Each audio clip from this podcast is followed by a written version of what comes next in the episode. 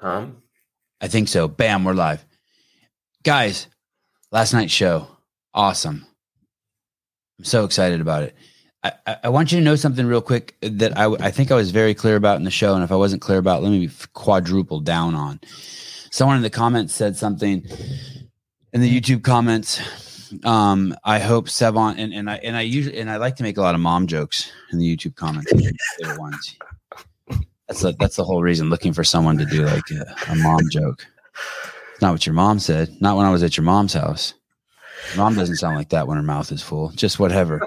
But um, someone in there said something about I hope he's not a shrill, a trill, a zill, a bill, something for California hormones. They are my sponsor. But like I'm cl- hey Jason, but I'm not on TRT and I'm scared to death to get on TRT and, and like but they're my sponsor and I love those guys and anyone who supports the podcast. I don't even I, like as long as you're not hurting kids, I don't give a fuck what you do. If Monster wants to sponsor me, fucking they can jump on the bandwagon, but I ain't drinking that shit. But I would love to have them on and have like monster cans all over me and tell you, hey, this is the cause of root cause of diabetes and sickness. But but but fuck, if I'm driving from um, San Francisco to Los Angeles and it's two in the morning doing a massive cocaine run, I'm gonna drink a few monsters to keep me awake. Fucking knuckleheads. I just need to be able to tell the truth. That's it. About your mom and anyone's mom. Good morning, Jason. Hi. And the truth shall set you free. Yes. good morning. Hey, Good uh, morning. speak, speaking of the truth, one of the biggest problems that we have on the internet is a website called goruck.com. Hide your credit cards. This place is so yummy. I spent way too much time on there last night. Is this the I mean, this is a uh, a fitness man's wet dream. Can you go to shop all and just look at this this thing is crazy. What do you want to see? Uh, let's go to the rucksacks. I was looking, I was scrolling through Instagram and nice. all. God, isn't that nice? Yeah. Oh, it's so yummy. Hey, this is probably so. I can't believe I'm to ask this. Do they come in like red? like, I, I, don't, I know it's supposed to be, but uh, uh, I, I thought I saw some red ones in different color plates. And I'm from California. You got to bear with me, Jason. Yeah, man. I mean, we we've done all different colors. We've done school colors. We've done red. We've like we, we do things like red or, or blue, and we call them things like the American and the Yeah, and, okay. and the Patriot and stuff like that. It ends up being, you know, got to play the limited edition game from time to time, and then also it's there's real manufacturing constraints and stuff. But you know, you see a lot of stuff like floral patterns out there in, in the universe, and like you're looking at how we do floral right there, right? You got Tropic Multicam, you got Woodland Camo. That's how we do floral, and it's and it's mm-hmm. awesome and it's badass. Is that named after Sean Woodland? That one? No, that's just the uh, Oh, good. Okay, good. Woodland Camo was Okay. the the sort of the first uniform I wore in the army was was those. It's they call BDUs, and you know it's pretty awesome. Um, what's the craziest? Uh, Ooh, oh, that's nice. Tiger stripe. There you go. stripe Camo. I need to get brushed up on my animals again. I thought that was zebra. God, that's fucking. Oh, nice. come on. That's old. That's old Vietnam era camouflage pattern right there. This, this website is really nice. Yeah. Thank you for the feedback. All I see in life are problems, right? I saw And it's- fifteen hundred ninety five star reviews on that bag. That's all I saw. Well, Fifteen hundred ninety five star reviews. Sorry, what were you going to say? All you see is problems. Your wife Yeah, I mean, must that- love that's- you. Your wife must love you. oh, never with what her. a dick. Just with stuff like websites. Okay, okay, good. Um, and and you know it's it's great that you know people we have this um hobby called shopping in Uh-huh. america and i'm, I'm yes. I, I get it right but if if you buy something and that sits in your in your closet my dog monster and i just might show up at your house and take that Oh, good. to someone that's actually going to use it to get out there and whoop it on and get stronger and heart healthier and burn it down in your your trails and your parks and your your neighborhoods because that's what it's meant to do is get out there and, and do something with it Uh, that being said, I want to tell everyone today. Um, uh, Mr. McCarthy brings up an amazing point. Give something away today if you can. I have I had this brand new Woom bike that um, my kids had outgrown, and I never took them out to ride on because I'm a fucking horrible father. And uh, a friend of mine goes, "Hey, I have a. F- uh, um, I know you got a lot of shit. Um, I have a." Four year old daughter, do you have an extra bike? I just went into my shed, pulled out this brand new Woom bike. It's like the super trendy bike for little kids. I drove it over to his house. Give your shit away. Not I, um, but I would buy something like that, and it would be three hundred dollars, and I would make sure I would. Uh, I'm pretty disciplined in uh, uh, OCD um, in a healthy way, and I would wear that thing because I spent three hundred bucks on it every day for a year. a Do rucksack, it. yeah, I'm going to you get stronger. Your heart will get healthier. You might run into some other people that are out doing the same thing. You're getting physical health, mental health, social health, all of it. It's the trifecta, man. I met this guy at the beach the other day in Newport, um, and uh, he had he'd been in a coma. I didn't realize that was two words until recently. He was in a coma for uh, 82 days. He had a hole here and he had a hole down here. He had them covered. Um, he gotten COVID, and he had lost. Um, and I was like, man, you don't look like someone who who would be in the hospital in, in a coma for uh, 82 days. He said, well, dude, I lost 50 pounds when I was in there. I was smoking two um, cartridges of the Juul a day. I don't know if you know what the Juul is, but it's this fucking Satan nicotine hit. It's fucking the greatest thing in the world if you want to die. And, uh, and, and, and he had been shooting meth as a young man. And I was like, oh, I guess that'll do it to you. Um, and so he said, I need to start exercising again. And I had just read Michael Easter's book and I think maybe we had just had him on the show. So I, I told him the first thing, and, and, Michael Easter says in the book, like, hey, this thing will get your heartbeat up, but you don't got to be running with it. And that the first thing I said is I said, get a GoRuck. And he said, how much should I put in it? And I said, fucking nothing. Just, I mean, you know what I mean? Just get the bag, like get the bag. I think you get fitter if you get, right? How much does that bag weigh? The bag's five pounds or so. I mean, yeah. Right? Just I mean, get the well, bag. So, yeah, I mean, the thing is, is do the thing, right? The thing is move be more right. active. And this yep. is like, yeah, we we we message this around rucking and stuff because it makes walking harder because walking is just not sexy, even though it's the most effective form of of exercise on the planet for the most people. Yeah, I'm a huge but walker. It's like do the thing, you know, yep. be more active, and we need a more active society. We need a more active culture. We need a more. We need people to be more active, not just you know online with their thumbs either.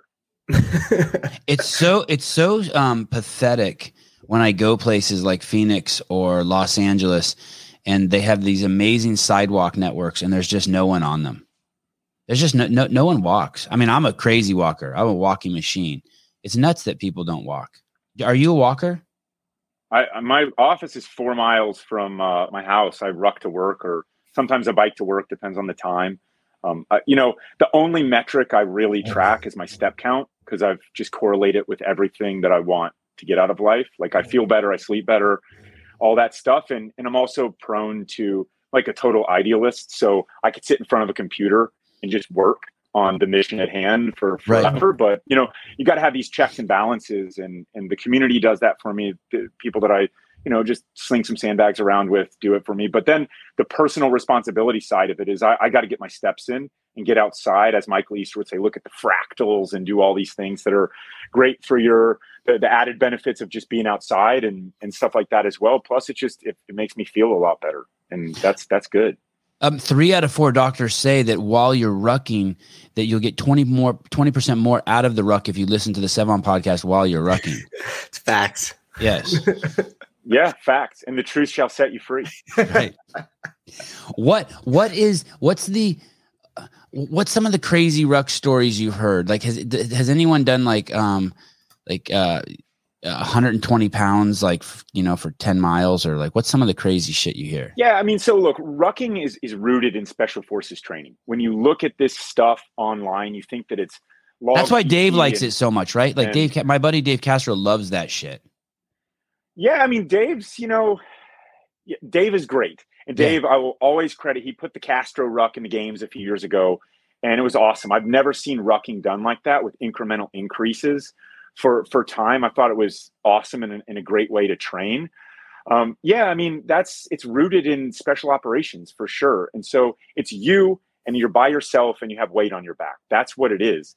And the crazy story, so 120 pounds, like yeah, that was part of our training for 18 for 18 hours, right? In the insertion Crazy. and our final training episode. But the, the the best things that I hear now, the crazy stories that really inspire me are the things that people they they felt empowered. They felt more badass to put a little bit of weight on their back and go explore the the the uh the, the trails and the sidewalks in their neighborhoods close to home. And what happens is when you take that first step, what you'll find is you run into other people that are taking that first step too. You, you find more active people. And so the best thing that I've I've gotten is, you know, I'm I'm the veteran space is near and dear to my heart. And I, I do get notes from time to time that I started rucking. It helped me get my mojo back after my transition. I was going to kill myself, and now I wasn't. And this had nothing to do necessarily with being overweight or you know weak or anything like that. It had to do with kind of a sense of belonging. How do I translate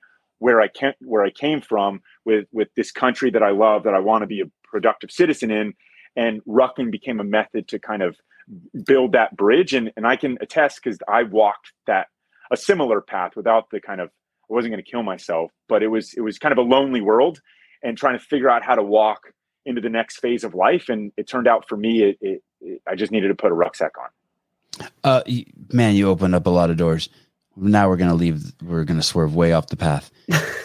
uh, to to be a productive citizen for this country, it's so funny. It's such a trip. The journey that I've I've been on. I was raised in Berkeley, California.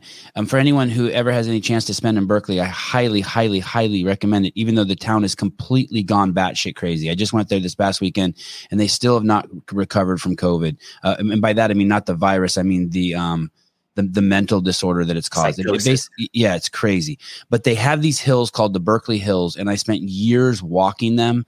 And it's where I did all my work when I worked for CrossFit. I just walked the Berkeley Hills and did phone calls for hours every single day. And in those Berkeley Hills, they have stairs everywhere in between, like the the they're called hidden stairs and secret stairs. They weave through the neighborhood between people's homes. It's fucking and anything will grow in Berkeley. I mean, you I could live off of the fruit trees that are just on the streets. It's absolutely a, a slice of heaven, except for the people. But I was raised in Berkeley, thinking. uh, with zero country pride, hating the flag, hating this country, um, uh, uh, uh, being a professional fucking complainer, everything that was the opposite of what of what JFK said. Um, uh, ask what uh, don't don't ask what um, your country can do for you, but ask what you can do for your country. And um, then I had kids, and and that and, and everything changed. All of a sudden it mattered to me. Um, someone said to me the other day and, and i don't mean to make this uh, hyper political but someone said to me how could anyone ever vote for donald trump? And i said well you would never vote for him for yourself. You would vote for him for your country. You would vote for him because you want what's best for your kids.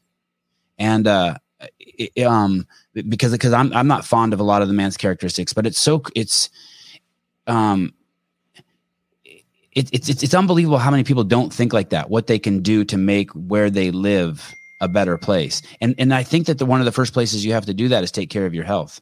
Uh, not I think I know, I know. If you're not taking care of your health, you are a um you're the anchor on uh on on society. You're you're Well, I think drag. Churchill said something like the greatest treasure a nation has is the health of its people. he said that. Some some quote. Just yeah. like well, that. he Yeah. well he would know too because his health wasn't so good. Yeah. Man. Um, uh, and, and, and, and, you, and you need a mission like that for a sense of belonging. And you, t- and I've heard you talk about that in some of your other podcasts. Um, you talk about as a young man, you went on a trip, uh, like sort, sort of like a sojourn, like a, soul searching mission, but it, what you didn't accomplish anything. And I always felt like that about the CrossFit games too. People always ask me, well, now that I got, got fired from CrossFit and I'm not there anymore, people say, don't you want to go to the games? I, as much as I love the games and I love the athletes, if I don't have a mission, I'm not interested in going there unless I have a mission. Is my mission to collect autographs from every athlete? Maybe. Is my mission to make sure the TV show and the cameras are working properly? Maybe. But I need a mission. I can't go. I can't go. I'm not. I'm not. Um. I don't want to just go and just not have a mission. I don't want to. I want to have a purpose. we all need that. Yeah, I mean, Yeah. I took a, I, I, you know, it's like go go find yourself, go take a trip, fly into Istanbul on a one way ticket and figure it out. It's it's not where you find yourself. Right? That that's not at least that's not how it went for me. It was just kind of being lost in new places all the time and chasing dopamine hits from, you know, like Girls. wherever the party is. Yeah, Yeah, girls. and it's it's just kind of you, you have to you have to find some adversity in your life that that'll teach you who you are and then you can go have fun and party and and it, it's like you you have some perspective but yeah i didn't find what i was looking for because i didn't find community i didn't find people that i really wanted to spend consistent recurring time with. And you know i'm going to think about the people on that trip zero when i'm on my deathbed. You know Right, i'm going to think right. about the people that are near and dear to me. And yeah you know you and and it was also just a crazy time for our, our country because it was right after 9-11 and I, I didn't know how i wanted to serve or if i had the courage frankly to serve how i knew i needed to. And so it was kind of a all right well let's delay the inevitable like let me just go think about this right which is just a way to prolong everything and Yep. like, do, do what you know you need to do right we Were you suffer raised- from a lack of knowledge Were you raised in, in, a, in a home full? Of, uh, was your mom a Democrat? So mom, mom was 17 when she got pregnant and barely 18 when she had me. Moved down to, to Gainesville. Um, my That's family. That's when- when Florida, I was- correct? yeah, when I was she she moved down. She played tennis, so moved down to Gainesville with with her when I was three. Um, my my family was super fractured politically. My um, one side was very Republican. I don't mean conservative, although they were maybe a little bit closer back then. But they were very conservative, and my other grandmother, who was very influential in my life, was very liberal.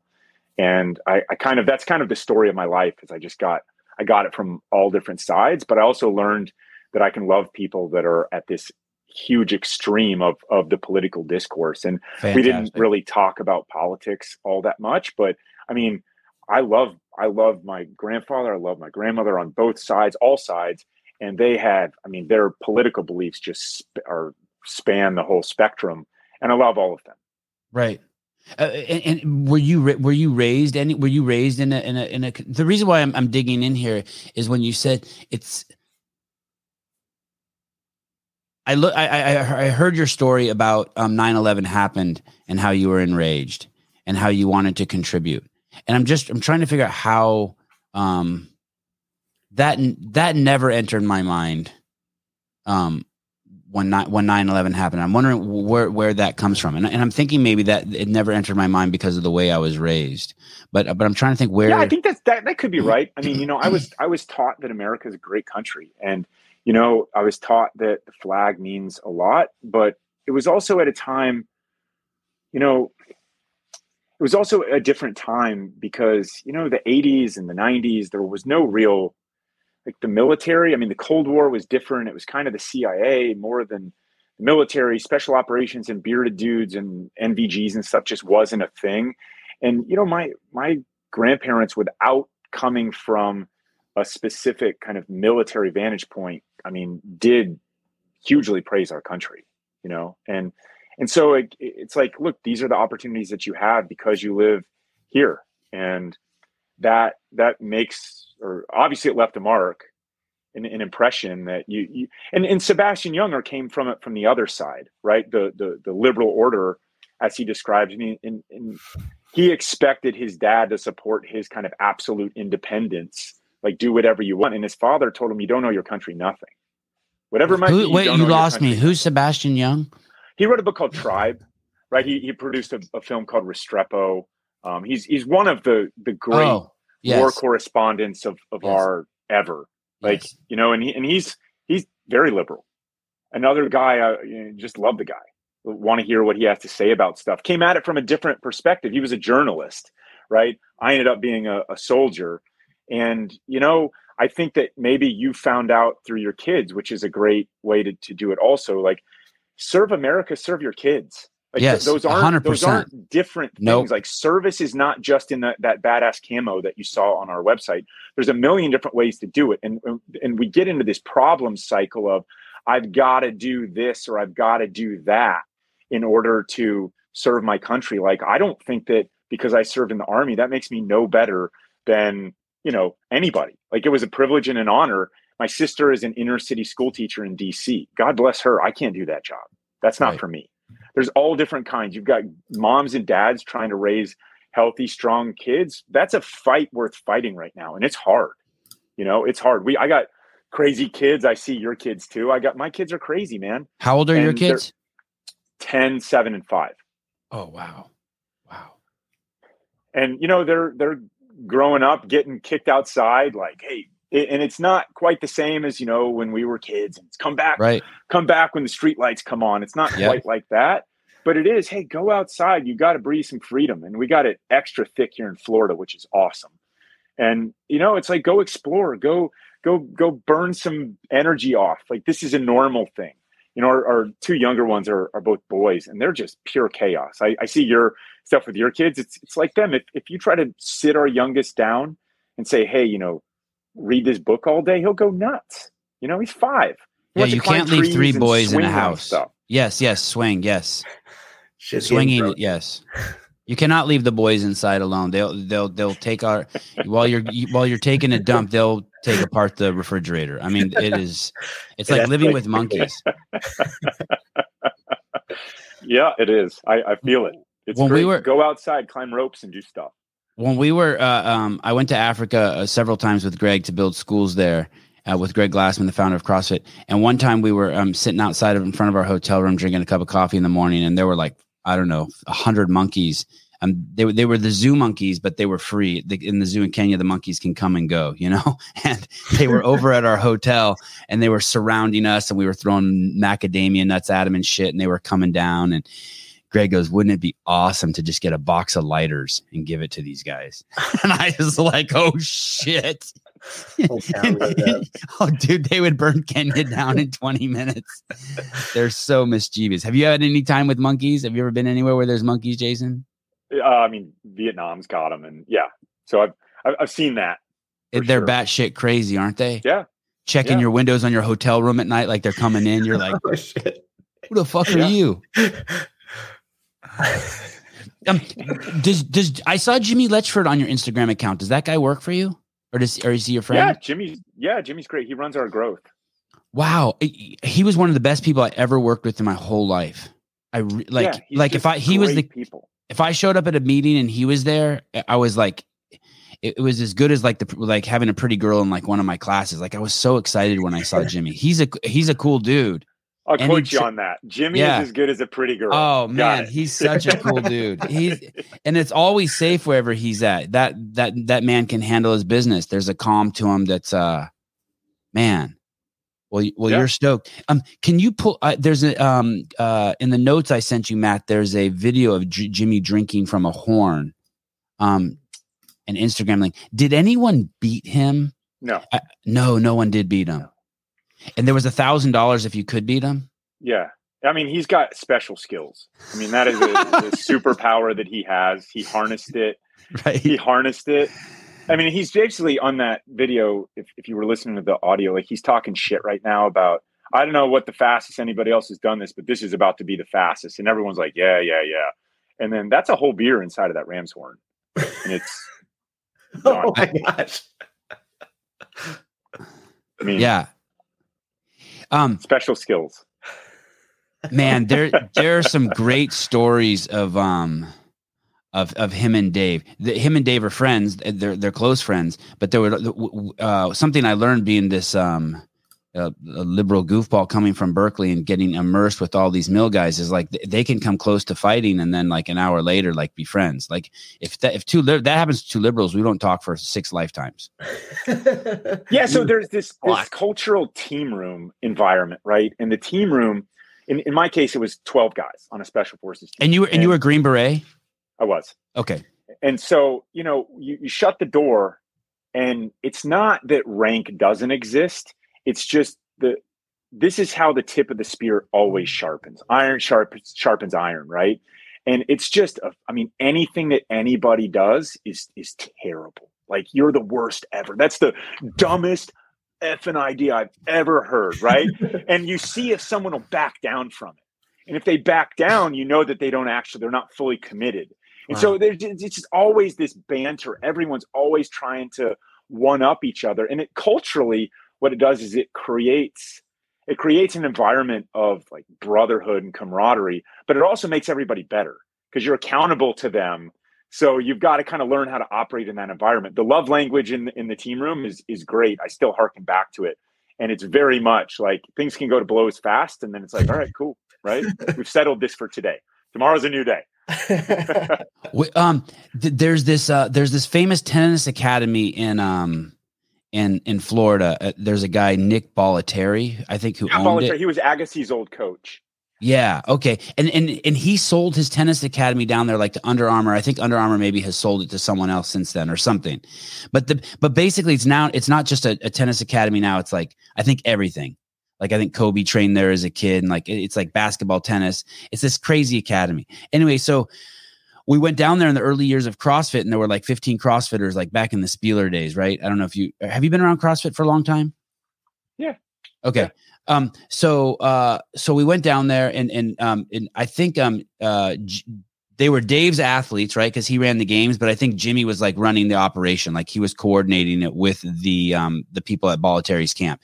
And basically, it was like a three day workshop, and they took CrossFitters through this spectrum. It's like um, it's like the combine, and but but um, for their athletes, and they started taking the CrossFitters through it. And of course, CrossFitters were just destroying every record. But there was a team building event, and we were in a small room, and they had to do some role playing. And in the role playing, there were like certain rules you couldn't say, like you couldn't attack someone's character or or something. And in uh and in uh it was supposed to be team building, so you guys get closer together. And the first two people to go up there were um, Dave and Jimmy. Now, Grant, we're visiting these people. We're fucking visiting these people. They're taking us to a team building event, and within fucking thirty seconds, uh, they have to jump in between Jimmy and Dave because they're about to start fighting. They're in each other's face, Oh. just fucking going off. And I had never seen anything like that. I was like, holy shit. It was nuts. Yeah, Those people great. there must have freaked out. Yeah. And Dave right away broke the rules. Like I was, I forgot what you're not supposed to say to your teammate, but he went straight there. Like, fuck you. You're not going to tell him what to do. And Jimmy's like, Jimmy, I think Jimmy maybe grabbed him. It was, it was awesome. Anyway, that, that, I'll, those I'll, are, I'm gonna call Jimmy after this and ask him that story. Yeah. I'm leaving some stuff out purposely because I just, it shouldn't be said, some of the exchange, but it Yeah. was fucking brilliant. And I was scared of both I mean, those God guys. bless, God bless Dave. Right? I'm Yeah. Dave can handle his own. I have no Yeah. doubt. I don't fight dudes with cauliflower ears. No, no, no, no, no. Jimmy Right. walks into a bar and he switch Just- bars. Yeah, yeah, yeah. Swinging knuckles in this day and age, like that's some proof of bravado. Man, we need to find new rites of passage because that is not. That's a great way to end up. You know, bad stuff. Like you never know what someone's capable of un- unless they have cauliflower ears. In which case, don't fight them. Yeah. Every day I rub some sandpaper on mine. you have cauliflower ears because I'm 600 podcasts in. Um, what, what, um, uh, uh, yeah, I know, I know, but I, I, I have to leave this unsaid. I, and I, I, I, I apologize. I apologize. Um, w- w- uh, you know who needs a, um, a, a ruck? I- I- And maybe he has like one already. three hundred million people. Correct. Sorry, you're right. You're right. Um, point, why? Why? Why? Two two questions. Why doesn't the Liver King have a ruck? And what's the difference between a ruck and a weight vest in terms of uh, um, anything, stimulus, culture, um, uh, effectiveness? But but so let's start with the Liver King. Th- that guy's made for a ruck. Do you know who that is? Well, let's get That's- him one. That's the Jack dude in Texas who just eats raw meat. Do you know him? This is his shit right here. This ancestral supplements. Uh, Will you bring him? so. Like, will you bring him up? let's Uh, send him one. yeah, he has this thing called the barbarian. And it's basically he puts 20 pound ankle weights on his ankles and he carries two kettlebells and and he and he and he uh, and he pulls That's a a sled. start. Yeah, and he pulls like a 170 pound sled. He's awesome. He's awesome. He's he's Huh. he's he's just a one man. And people are always fixated on the fact that whether he's uh, juicing or not. I could give two fucks. I want to. He, he, he's just working in every video. He's working. Yeah. That's sweet. Yeah, he's a good dude. Brian get him on. Johnson. Brian Johnson. Okay. Yeah, Afterwards, I'm going to connect you to him. Okay, great. So second question, weight vest. Yes. Okay, Yes. so you know my my past same as same as Dave, same as Jimmy's. I mean, weight vests are worn, you know, because you have body armor on both sides, right? I mean, so, so they're like- to protect you from bullets. Is is what a, Correct. weight vest is. I mean, this is this is sort of you know Murph, Lieutenant Michael Murphy Medal of Honor recipient. uh, You know, God bless him and his family. I mean, the, he called Murph body armor when he came up with it. You know, Mhm. because you're training as you fight. So there's a couple problems. First off, do the thing. I'm not here to sit and say don't don't do the weight vest. I think I think we're born to carry. We need to carry more load more of the time to get better in our, in our lives. There's a couple negatives to to weight vests. Um, the first is is that if someone, and I was just chatting with Kelly Starrett about this this this past I guess weekend. His quote was basically, "People that have worn body armor their whole lives have the worst posture on planet Earth." Mm. Right? It just sort of takes everything and you just go down. You know, and and that's true.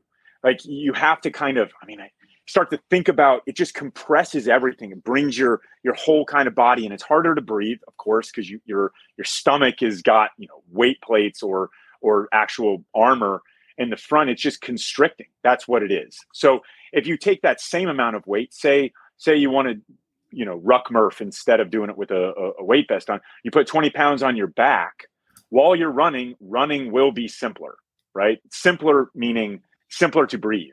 Your your chest you can open it up more fully, and when you stand with a rucksack on, it naturally, it, you know, put the weight high and tight on your back, but it'll naturally kind of posture correct because it, it forces you to put your shoulders back, which too many of us don't do because we're staring down at our phone or our keyboard, and that becomes the habit that our body learns, and it's a it's a negative habit, and so this is posture corrective. So if you do that while you're training as well, you're just adding resistance plus posture correction. And the, the, the better you your form is you know the the, the more power powerful you can be all, all that kind of jazz So you think so?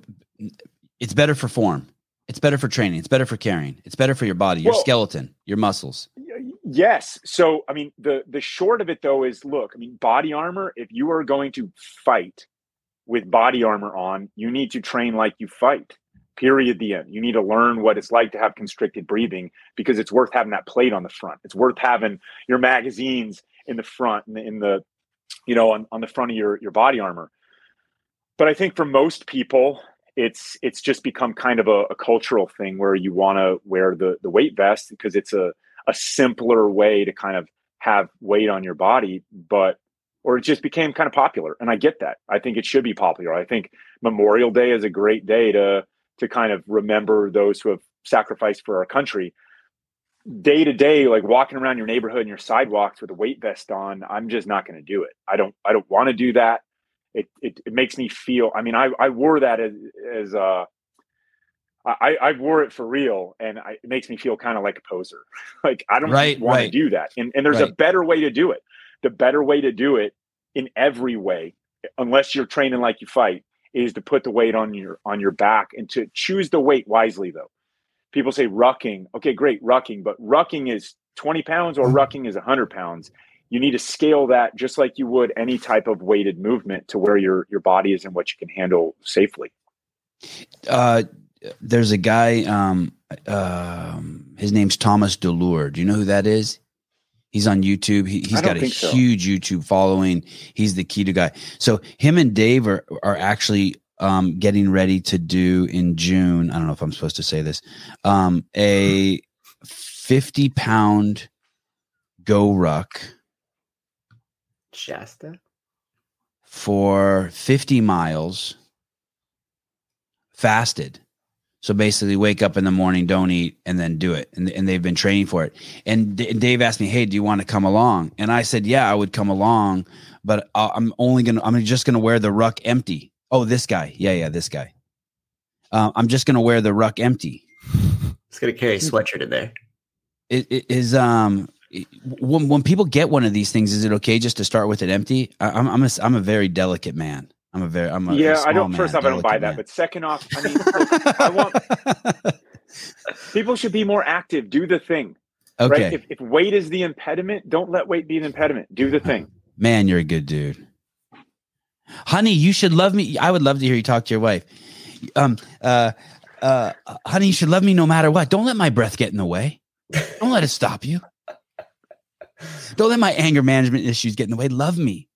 Don't let me stop you from expressing your love towards me. I'm going to try that on my wife today. You are a good dude. Um, uh, um, so tell me about this event you just did um in in Jackson. Everyone was talking about it. Was it kind of like a who's who? Was like it was everyone and their mom there? there were a lot of people there, and that was kind of the point. So it's called Sandlot Jacks Fitness Mhm. Festival. And you know, about a year ago, we started. Well, in the middle of the pandemic, we started hosting driveway workouts. Right, we just invited people to come out outside. It was great. Toss some Like at your around. house? Yeah, in our driveway.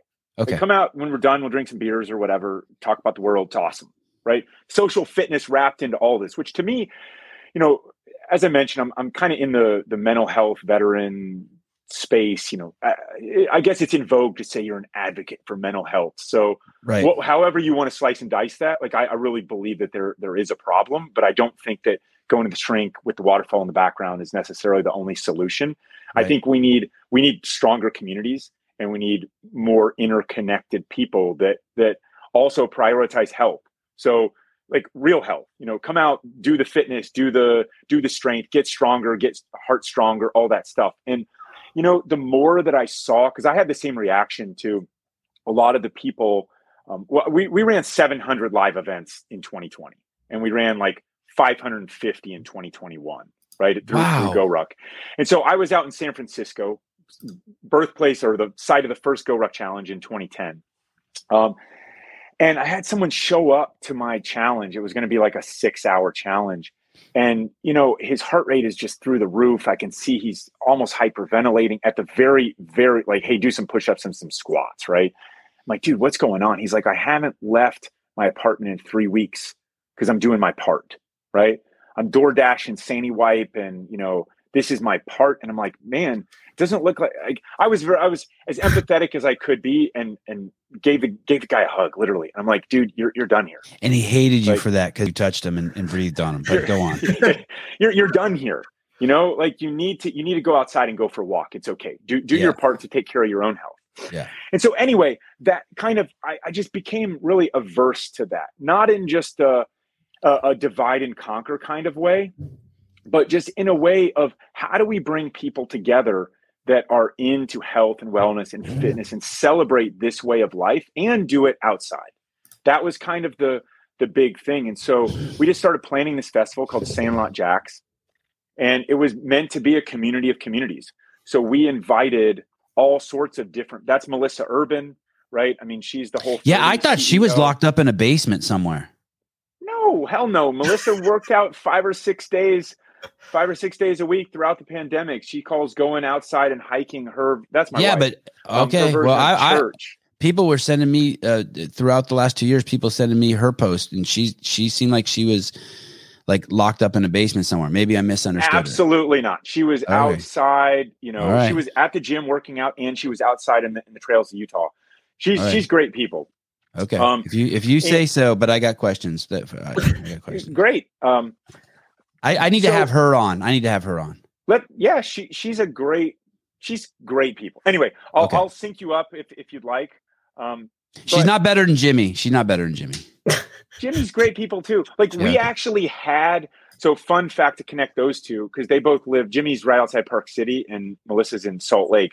We had my wife and I had Melissa on our podcast, but we did it in Jimmy's kids' playroom. Like, hey, Jimmy's Oh. kids. So she came over. It was, uh, you know, just worlds colliding. But so Yes. back to the fitness festival. Yes. the, the idea was basically look bring all these people from all over all different kinds of people that are into fitness. What does fitness mean? Right? Go outside be active. Be active with other people even better right? And and live that life. So we had you know the, the ready state was there with with the Starretts we had savage race, race built an obstacle. Course rogue fitness was there bill and katie showed up. They did strength they brought some of their their challenges to life you know? We had of course GoRuck was there and we did a bunch of a bunch of events including the first ever GoRuck games. Um, you know you had people with axe throwing competitions. You had a skateboarder mike v was there right? Led a Wow. kind of skate skateboarding session. The point is is we think about fitness too often. There's kelly with, with jason khalipa.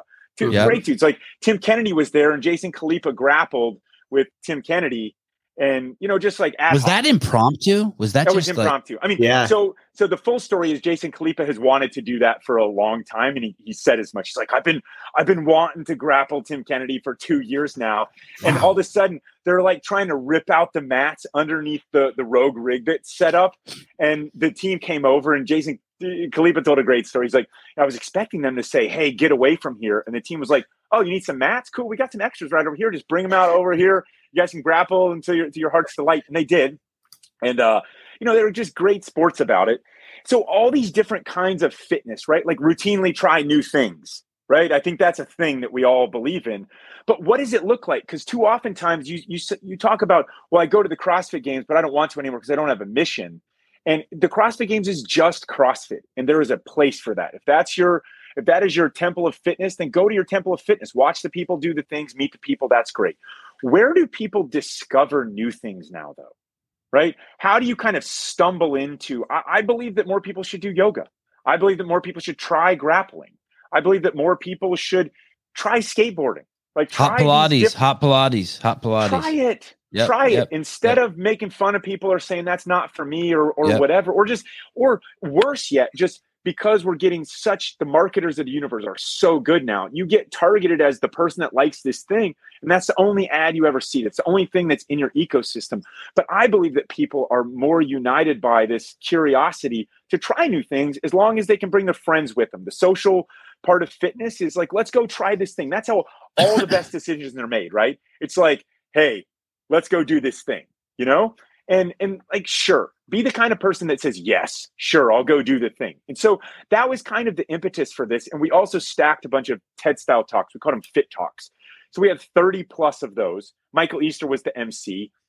Wow. You know, we we also had, you know, because what is fitness? We also had the CEO of Niantic, the company that created Pokemon Go. His name's John Hanke. Great people. Lives um, lives in the San Fran area. His offices are right there. Like, so is that fitness? Seven billion kilometers were walked in 2021 alone playing Pokemon Go and other Niantic games. Wow. Is that fitness? Seven billion. You know, That's the thing where you like use billion your phone and like you find these characters like in a 3D universe that's kind of in your Yes. universe. Oh yeah. Yes. So it's it's like you know it's but you have to walk in the world to play it. You have Yeah. to go. yeah. So yeah. he calls it accidental history. You know, and and um, you know, you go. Wait, you why does he this- call it that? Explain that to So- me. Sorry, I know that's a bit so- off, but So there will be these kind of portals or these PokéStops, these gyms, whatever they are, in, inside of the game. But that could be, you know, uh, what's a? It could be a monument that's close to you. Like everything in DC is a great place to play. Like the Lincoln, the Lincoln is is a PokéStop. So you have to go up to the Lincoln. yeah. And there you are, and you're staring at, at Abe, right? Yeah. God yeah. bless him. You're staring at him and you're catching, you know, your Pokemon or whatever. But there you are. And then you look off to the left. What's that? Oh, it's the Gettysburg Address that's inscribed in, in the in the wall there. Maybe you take the time to read it. Whereas you it took you to that place. And there's there's all sorts of those all over our country. There's great parks, there's great why did this exist? There's a there's a there's a plaza in downtown Jacksonville where JFK spoke. And there's a there's a, a, a kind of a plaque that talks about in the in the civil rights era and this is where he gave the speech and there's all sorts of that stuff in in, in and around our country we just our blinders are on and we don't Right. see it Mhm. so the accidental history part is it takes you to these cool parts of town or these cool things that you didn't know were there right in your neighborhood right like you want to take this exotic trip to iceland awesome have you been to the hill that's right next to your house ever Right. You know, do right. both. Right. do the things and do the things Yeah. do all the things be more active and and this is just kind of a way to discover more things that are out and about and and it also brings people together. A lot of the game dynamics are that you you have to play with other people in order to be successful. So there is a social component to it as well and it's saved a lot of lives because you know it gets people out and about. What is fitness? You know what is fitness and how do we reach more people through that and and inspire them to do it? And it's it's not some people are going to respond to the Dave Castros and some people are going to respond to the Tim Kennedys and some people are going to respond to well I, I need to just go walk more and I'm going to go catch some Pokemon and that that's great let's do let's do all the things but let's celebrate being active And and so you had the first Go Ruck games there. we did So we and what, these- what are the Go Ruck games? Like, what was the actual event? If you could share that with me. we had all of the this infrastructure that was there. So we had the three brands, kind of the pillars of it, which is Savage Race was an obstacle course, right? It's like I was tested on obstacle courses in special forces training. That that's kind of you you are in the military, right? Rogue, strength and conditioning, and, and GORUCK rucking, so weighted carries. And you take those three things and you say, okay, so our roots in in GORUCK are in special forces, special operations. How are you how are you trained? Uh, training is a test. So how are you tested? And that that is a broad test because you're you're not really nobody cares what you can do fresh. It's it's all about grit. It's all about kind of what can you do that's a little bit of a curveball that's not exactly, you know, yeah, so that's the confidence course part of it. So I'll tell you how the game started. So they showed up Friday afternoon and it said, All right, here's your brief. You're in this field, but tomorrow morning at 6 a.m., we'll meet you at the beach. Here's your start point, start location. So the cadre who were there, you know, decorated combat veterans of special operations, um, are like, okay, so now here's your here's your rucksack. It's 45 for the males, 30 for the females. Now get in the water. So they get them out to the, to the ocean, and there they are. They're in the ocean. He's like, you know, there's there's a flag out in the middle. It's like, all right, we're going to sing the national anthem now. So they're singing the national anthem, you know, with you know their their salt water and all the stuff in their in their shoes. And then it's like you line them up, put them in the prone position in the sand, right? It's like, all right, unknown distance, unknown time. Ready? Go. Oh, with, the with, way, the, with these rucks on in the yeah, water. 45 30. Okay. Yep. So male, female. And so, oh, by the way, here's a here's an additional curveball. It's an individual event, but here's a curveball. So up there you'll see two up there you'll see two flagpoles. One is for the males, one is for the females. If you're in front, if you're in the lead, carry that flagpole. What they didn't know is that it was a custom Rogue fitness build that weighed 18 pounds. Oh. Right. So then you get into okay, this is an individual event, but there's a team dynamic, sort of, right? So you get people out in front, and they established crews. Basically, you know, the, the the stronger were out front, and they just rotated it, right? But then they got to the halfway point, and they they staked the flags in the ground, and then it's a release ruck. And you know, they they went back, and it, it ended up being a 12 mile ruck on the beach. That was event one. What is a release ruck? Meaning halfway through the race, you get to take your ruck off and just you're free. No, no, no. Get, sorry. Oh, so, oh. so they were the constraint out of the gates was the flag was in front. Okay. So, so you ended up having say four or five or six people right in front with that flag. Once that flag was planted, it's like now whoever finishes oh. first wins this event. Wow. Right? So, so, it's, it's so ten of us will be running. Now. Ten of us will be running against each other, but no one can pass the guy with the flag. Correct. Wow. Wow. The flag weighs 18 pounds. And so, so, and so I might run with it for 100 yards and then pass it to you, and then you pass it back to me, and we're and we're kind of taking turns. Yeah, but you're it's an individual competition at the same time, right? So the thing that the thing that's mm. that's it's it's a uh, the idea. Did people do that? Did they pass the flag off to each yeah, other? They did. Yeah. They did, and, the, and they they said like, look, this was great. It was almost like there was a camaraderie to it, despite the fact that this was an individual event. That's yeah. just one curveball that we throw because when when we were tested special forces assessment and selection it was basically take all instructions from the whiteboard and you would they would the, the cadre would write something on the whiteboard and be like this time this place this uniform and you show up and it's like the whiteboard said something new you got to go back and you started out in your uniform and then you got to go put running stuff on and then you you know then you got to bring this amount of weight then you got to bring that amount of weight. It's it's it's just kind of it's a constant unknown yeah there you go. That that's what the beginning of the GORUCK games was like.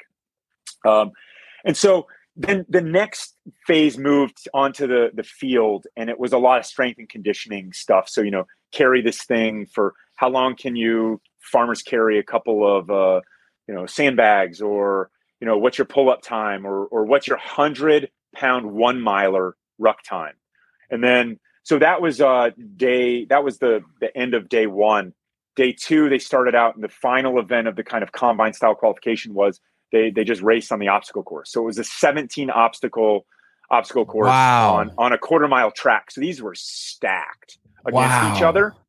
Um, these were stacked, and and so it's it's for speed. This then. sounds expensive, Jason. For whom? For you. Well, like I said, we already had all this infrastructure built out, it's right? Crazy. So we had this, this whole crazy. We had this whole festival that was already in place where thousands yeah. of people paid to be there, and there were brands and partners and sponsors. So it wasn't just a hey, show up and watch these people do this thing. It right. was hey, all the people could do the things as well. I mean, Jason Khalipa taught classes, Kelly taught, taught classes. You know, Jimmy and Ryan Manion led the Manion WOD, right, for Travis Manion Foundation. Yeah, Um, wow. You know, street parking was there. They they led classes. Go Wow. Ruck led classes. There were all these fit talks that you could go to to listen to in between your your training. Melissa Urban taught yoga classes, right? Mike V talks talk taught skateboarding classes. But then, you know, one ticket to the amusement park gets you all the things. You can you can ride the roller coasters. You can watch kids ride the ride the roller coasters. Take your pick, Right. right? So Right. then you got to watch part of the Go Ruck games, which was stacked into Saturday night and then Sunday. And then it, it, it led to, it started out more of an invitational style. So there were like 42 and 37 or something competitors, uh, male, female. And then it turned into the top eight bracket. So one versus eight, two versus seven, three versus six, four versus five, single elimination. And that was strength and conditioning kind of challenges. So a little bit of obstacle course, a little bit of strength stuff, and you got to ruck on your back. And we whittled it down to the to the finals. And then the final competition was grappling. And it was simple. It's like, hey, here's the ring.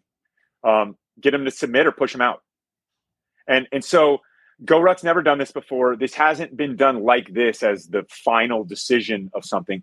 It, it has been in some other some other competitions, of course. But the, like, how do we honor our roots?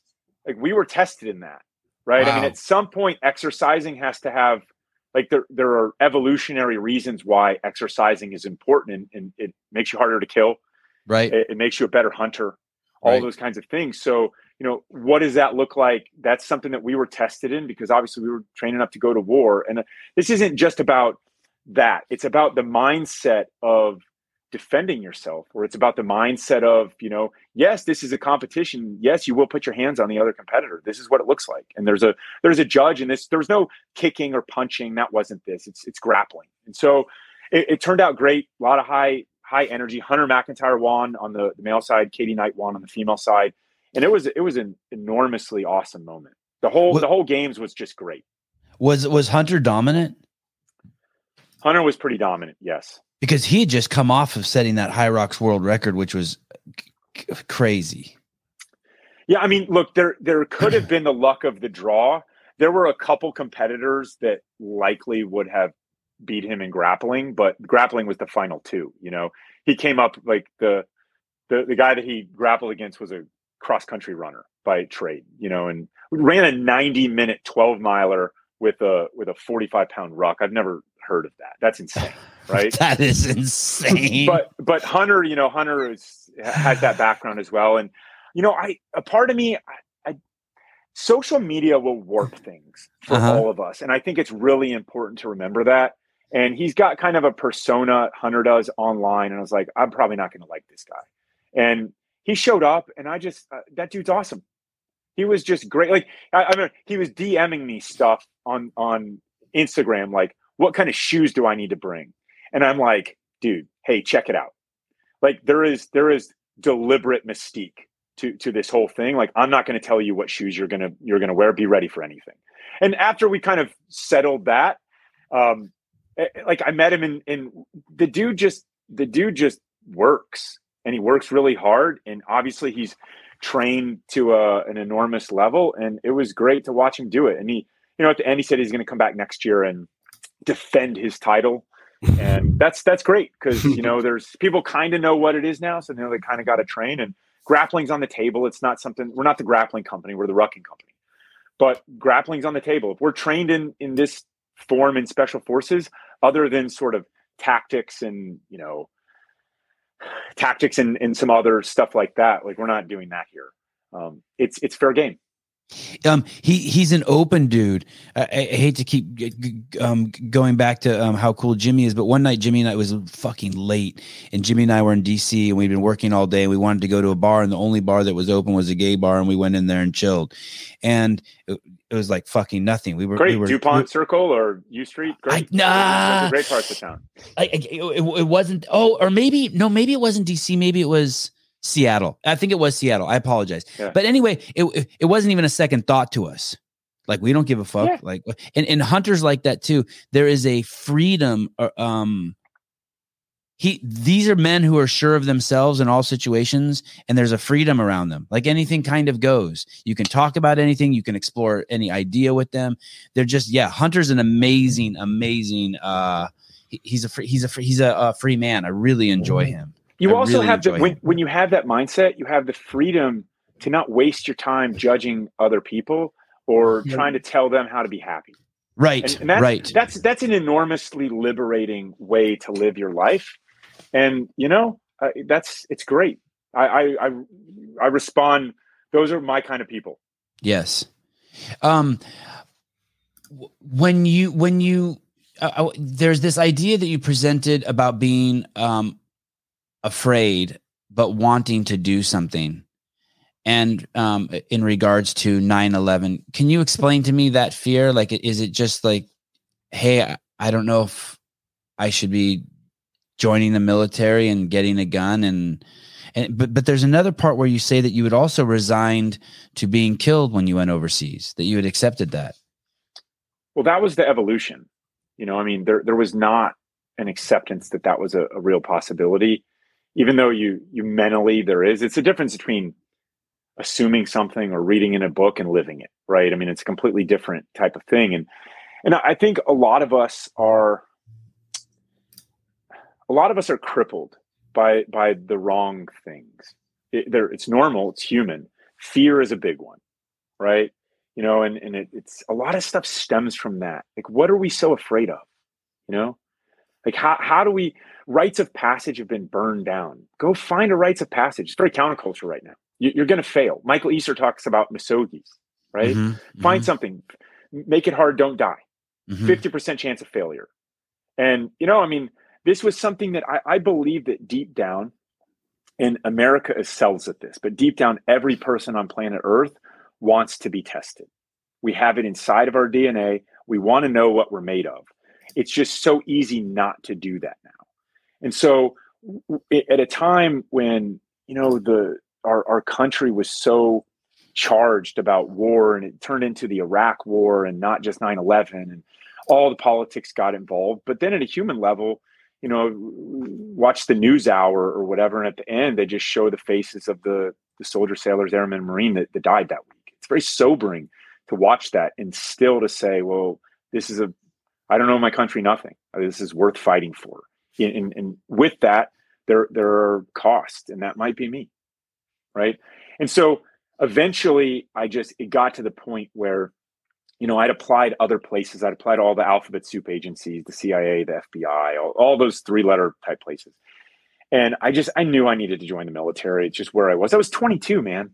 You know 22 no attachments no dependents no no nothing right like it, it wasn't like i was 35 and i have a family and you know i i'm gonna what?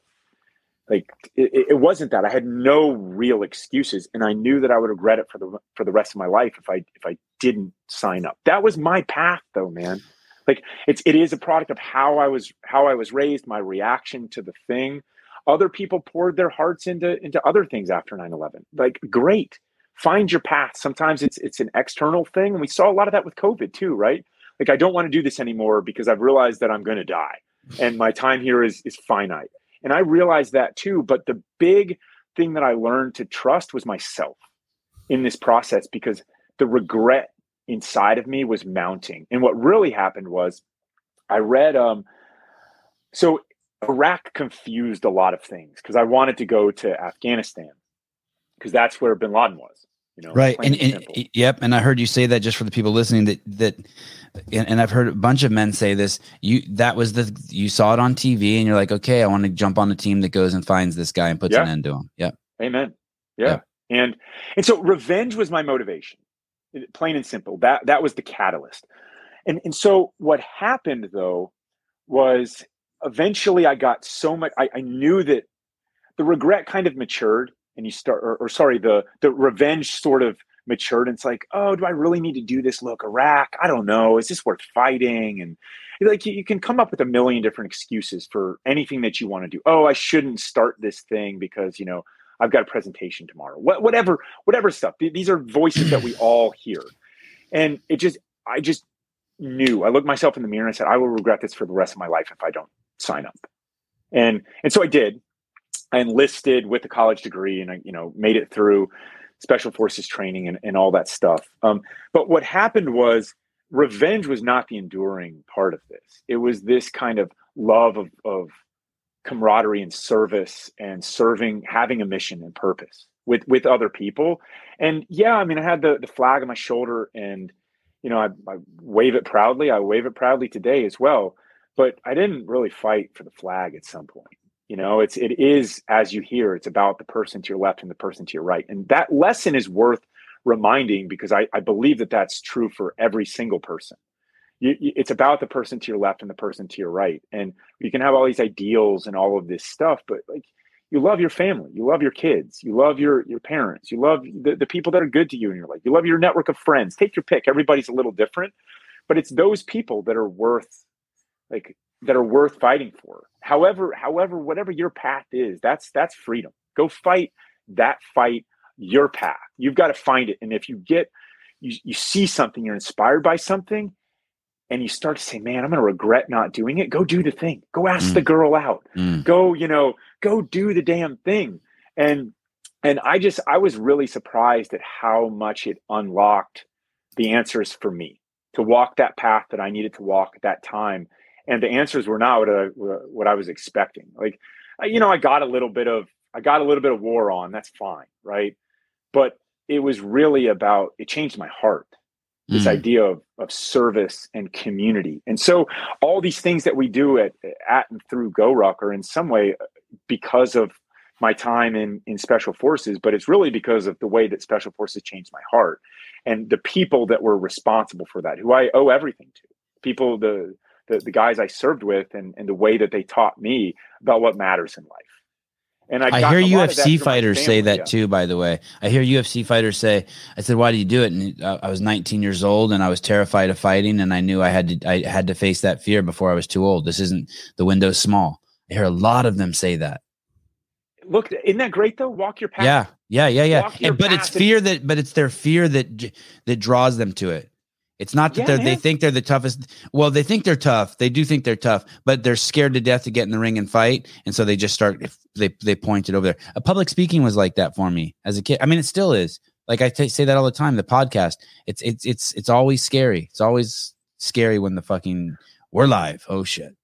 well, if it's not, then you're doing something wrong. I mean, I'm scared of right. heights. scared to death. Like you have to jump out of planes to, to join where I wanted to go, but yeah. you have to do it. And so you know, you just kind of follow the guy in front of you. It's going to be okay, right? You you learn how to like confidence is earned. Just put the mask on. Follow the guy in front of you. It's going to be okay. This, this is this is the difference between you know buying a rucksack and using the rucksack to go to where we started this out with. Like, sure, buy the thing, but do the thing. That's where you get the confidence. That's where you become more active. That's where you, you start to be around more active people. That's where you find your tribe. It's where you find your community. And when you start being active, guess what active people want to do? They want to be more active. So then you're doing more other stuff. And all of a sudden you look around and you're like, these are the best years of my life. And I'm with these great people and we're doing this great stuff. And it's a really fulfilling feeling. And I just think that we need more of that. I can't imagine buying like if I bought a fishing pole, I would fish the I would fish the ocean fucking dry. Like if I buy a pair, like I bought a pair of running shoes that were like I um, I don't know. I remember I'd ne- never gone jogging before, and ten years ago I bought a pair of jogging shoes, and I ran three miles every single day until until I didn't, until the shoes were dead. I can't imagine spending three hundred dollars on a fucking ruck bag, and I would be like, I'm gonna fucking outruck the bag. I'm gonna fucking kill this fucking bag. That's the whole point of getting something like this. In my opinion, it's the motivation. There you go. Yeah, you just want it to sustain, and yeah, and that's the you, you want kind of habits and all these things to, to form that are good and right. positive. And what I believe though is the world doesn't need another training plan. Frankly, the world you need a friend. Need some accountability from a buddy. You need someone like a guy like Dick Butter. You need a guy like Dick Butter to ruck uh, five. there you go. Who's yes. rucking today? Going to do a five k on the trails at lunch? Amen. Go join yeah. Dick Butter. Yeah, yeah, yeah. Yo, Dick, you just had the CEO of GoRuck call you out. You're fucking that's you can just kill yourself now. You've lived the dream. No, it's great. Go, yeah, go do it, man. It's awesome. Go do the thing. Go do it. Um, you you wrote you wrote a book, and um, every guest I have on, I read their book, and I didn't realize you had a book until uh, yesterday. So this is a first that, but I'm going to read your book, and then I'm going to ask you to come back on. Can you can you um um why did how not to start a backpack company by So- Jason McCarthy. Why did you write this book?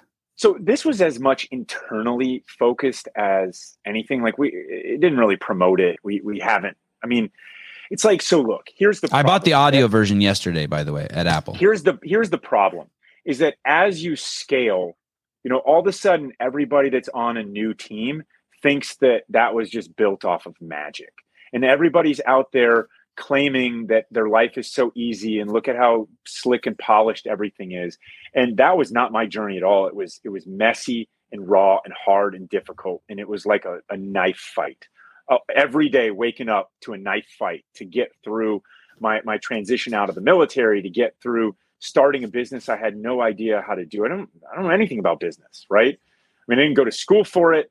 I didn't work in it, and I, I'm getting out of the army, and my life's kind of collapsing a little bit. And and it's like you know, follow the energy and believed in the people, and walked in the path, and try to give more than I got. And it's kind of like you know, I just wanted that to stay so that as new people would come in to Go Ruck or to wherever, like really internally focused, it's it's look, this was not like the beer fridge was not always stocked. You know, Right. there wasn't Right, always this right. kind of unlimited fun budget or whatever the case may be, right? there We used to be a always- half-eaten piece of cheese and a bag of salami in there. yeah, man. I mean, you know, I'd invite people over, beg them to come over. I'd buy, you know, put DiGiorno's frozen pizza in the in the oven and buy them beer. And I'd get these business school students to work on GoRuck for hours and hours at a time. And it, like there was just a lot of hustle. And so in the early stages, I got everything wrong. I had to keep pivoting. You know, we started two and a half years of manufacturing to learn how to get a rucksack that's really expensive because we cut no corners and built it in the States and it's really expensive. And then nobody wanted to buy it because we had a marketing problem. So like, what do you do? Like, well, we had to, you know, I go back to what I did know, which was not Facebook ads and and Google search engine optimization. I knew how to like train others, and I knew how to kind of whoop it on, right? And and so started an event called the Go Ruck Challenge, and you know, it's kind of started this community journey, which is really the only reason why I'm still at Go Ruck. I'm not really in the business of selling backpacks. It interests me zero, right? Like if you see an ad for Go Ruck somewhere on our anywhere, like that ain't me, babe. Right? That's not mm-hmm. my that's not my game. I, I want to bring people together and like encourage each other to to be better people. Not just me sitting in somewhere ever. Right now I'm in the, you know, the kitchen in my in our our scars repair center, right? But like not just me sitting wherever I am saying, "Oh, go do the thing." It's like you need to go sync up with the, the other people. Go do the thing together. Whatever that thing is. And maybe you start out rucking. maybe that turns you on to yoga or it turns you on to mountain biking or it turns you on to, you know, whatever. Go do the things with active people. And so it's kind of just look, it was the middle of the of the pandemic and I had this old journal that I kept when I drove around to 48 states with my dog in 2010 and it was miserable. Like it was a total and colossal failure and the journal lives forever. Like it's it's it's in there as as it was written and I bookended that journal with you know some some commentary to sort of set it up and then it kind of close it out and and that's the that's the book. and, and it's got five star at uh at Apple when, where I, when I downloaded it. Oh, sweet. It, it's pretty. It's it's. I'm I'm I'm excited. I'm excited to check it out. It's um. You're um. When I hear you talk, I hear this like journey of a of a healthy um. I was gonna say man, but a, a healthy human. Uh, I, was, I had Joe Salatin on. Do you, are you familiar with him? He's the sort of the the godfather of homesteading. He's like the guru of homesteading. I don't know, Joe. Sorry. Um, and uh, he was talking about what he'd like to see from millennials, and I was kind of like, "Fuck millennials!" Like, like I don't like let millennials go smoke weed and chase pussy. Like I'm, like I'm, like or or, or whatever young men do if they still do what I did. But what I, I want to see like more. I want to see like I want to see Bill Gates ruck. I want to see Donald Trump ruck. I want to see Joe Biden. Ruck. I want to see like like, uh, and I want them to do what you say. I want them. I want my leader to sound like you. I want you it's so motivational what you're saying like you you you have this story about how it's just all about you and it's kind of like I, I don't care if my family um, is concerned about me dying i'm going to go on this mission at 20 years old and i'm going to fight this war and thank god you didn't die and you came back and you brought back the lessons that you learned that actually have nothing to do with war and now as a mature man you're going to impart them on the world. Hey it's time to better yourself. It's just it's so awesome to hear it I, I would hear that, you know, you, Greg Glassman sounded like that too. Like there became a point like he didn't give a fuck about CrossFit. He wanted the pl- planet to be better. He wanted people to be better. He didn't give a fuck about the CrossFit games. He wanted people to be better. Like, look, the thing is, is we need more mentors and we need more rites of passage. Yeah. And, you know, I kind of got both in one package. And frankly, look, man, I got this. Do you think that, do you think that if you don't, if you're, do you think that if you don't put your life at risk, it's not a real rite of passage? I know a lot of people will say, no, no, you could, I, but I, I, I, put, I, I was homeless and that was my rite of passage. I don't and think so, it's binary. I, I don't. I don't. Okay. I well, I think that we're. I think like, when you the scarier you make your rite of passage, the better you turn out. How's that? I'm gonna go. I'm gonna go on a limb it could say be, that. but there's there's cost to that as well. For, for sure. Um, so for you know, sure. I mean, the, the thing the thing for me is is that you know, I mean, I served with a lot of great people, and they're not all here anymore. Right. And I've, I've I've served with people who have taken their own lives later Right. on in life, and Right. you know, deep down inside of myself, I just feel like I owe those those to whom much is given, much is expected. And what am I going to do? Like, I I need a mission and purpose as well. Like, what am what am I supposed to do? Like, sit at home and, and run better ads on backpacks? That's just that ain't me, babe. You know. And and so it's like the best thing that we can do is to pay that forward and to give back. And that's that's a, a worthy mission and a worthy purpose. And that's the one I, I want to keep fighting until uh till I die with my boots on moving forward. why, why did you? How long were you in the military? Five years, 2003 to 2008. And and do you remember why you got out? Well, that's a that's a long story. Um, I'll give you the condensed version. So my wife was a case officer for the CIA. She was posted in West Africa. So she was posted in um, Ivory Coast, like the economic capital, Abidjan. Doesn't matter. West Africa. And you know, we were married that whole time and never lived together. So I was in Iraq when she was there. She was in you know, Darfur doing that stuff. And I was in Colorado and I was training all over the place. We'd never lived together. And you can't really be in two different organizations and make anything work. We'd known each other forever. So there was kind of a well to go to there as, as friends and, and all of that. But we just had to, we had to be together and in the real world. So I left the army and then um, moved to, to West Africa. No shit. And did you get? Did you end up? Get, what did you do for work there? Well, that's kind of what the inspiration for GoRuck was. Is that early on she said, "Oh, you, when you come here, because I was a dependent there, which was not something that I don't like the word even. Right? It's uh, Right. It's, it's, it's, Right. it's like hard, hard to go from Green Beret to dependent, and Right. and and like she, I I am for hugely strong, empowered women. We need more of those too, right? And Of course, of course. You were raised. You were raised by your mom, like me. Like we know. We know no other kind of woman. It's. I Yeah, almost feel so, bad like- for women when they're like, women need to be strong and empowered. I'm like, what the fuck do you mean they need to be? They fucking are. Yeah, we need more of them though, and we need Yeah. more role models like Emily and my mom in order to be out there. But so Em was like, "Oh, you should do the Go Ruck thing," and so I had made her this Go bag or this Go Ruck with supplies and said, "Hey, put it in your car, put it in, leave one at the house in case you know shit goes sideways down there." Which they love a good coup in Africa, so that's that's a thing, you know.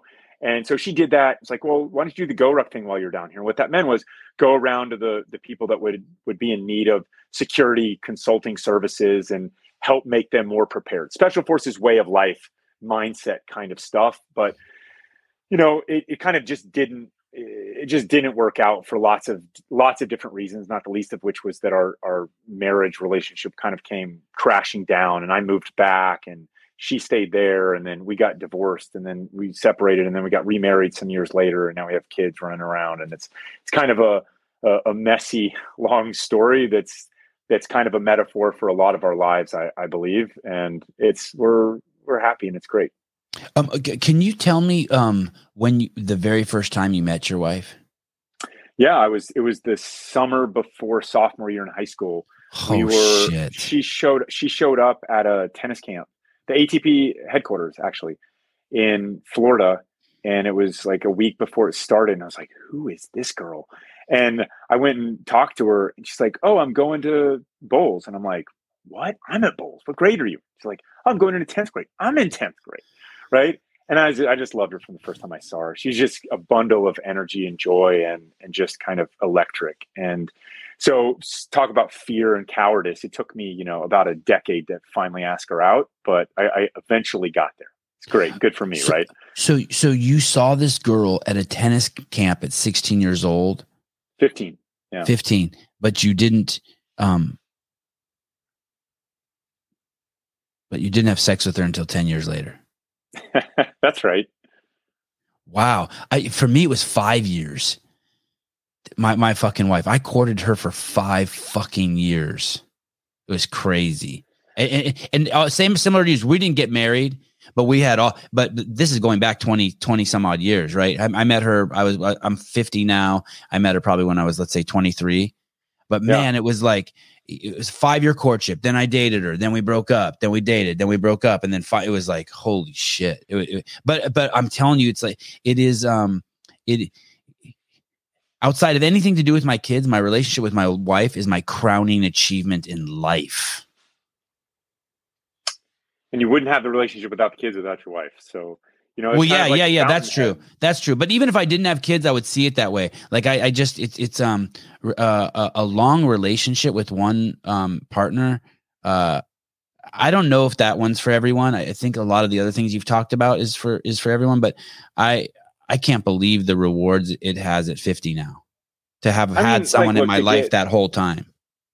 to get kind of sappy Please. of sorts, right? It, it's like you know, I I get a lot of, you know, we all have self doubts, whatever it is. They manifest differently, but we we all have them because we all play the compare game and we all play the, you know, oh, I, don't have this and I don't have that, right? It's just it's natural human nature. You got to kind of recenter yourself and say, this is what I do have, and I can't tell you the number of times that I've sort of said, you know, Emily loves me, and Yeah.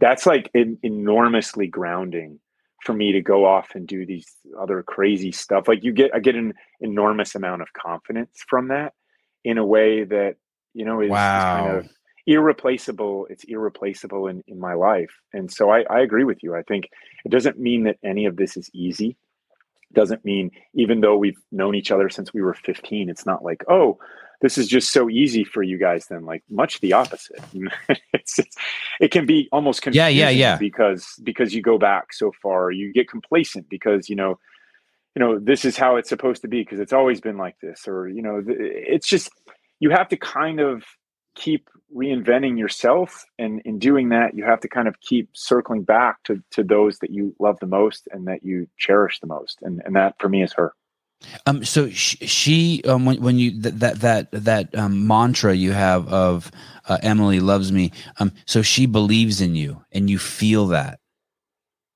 yeah Yeah. Did does your did your mom believe in you?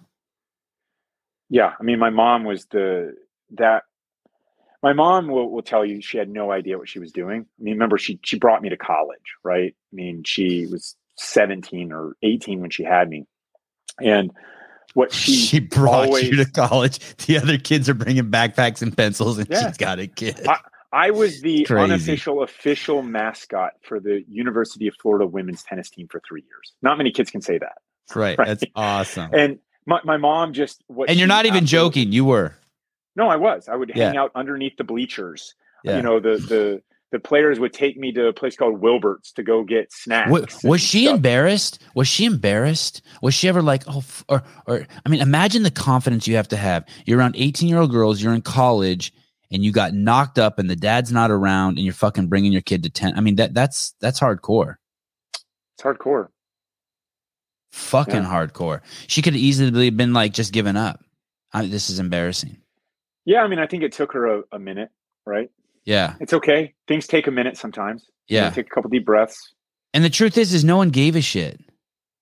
99% of people didn't give a shit, but, but, but we think they do.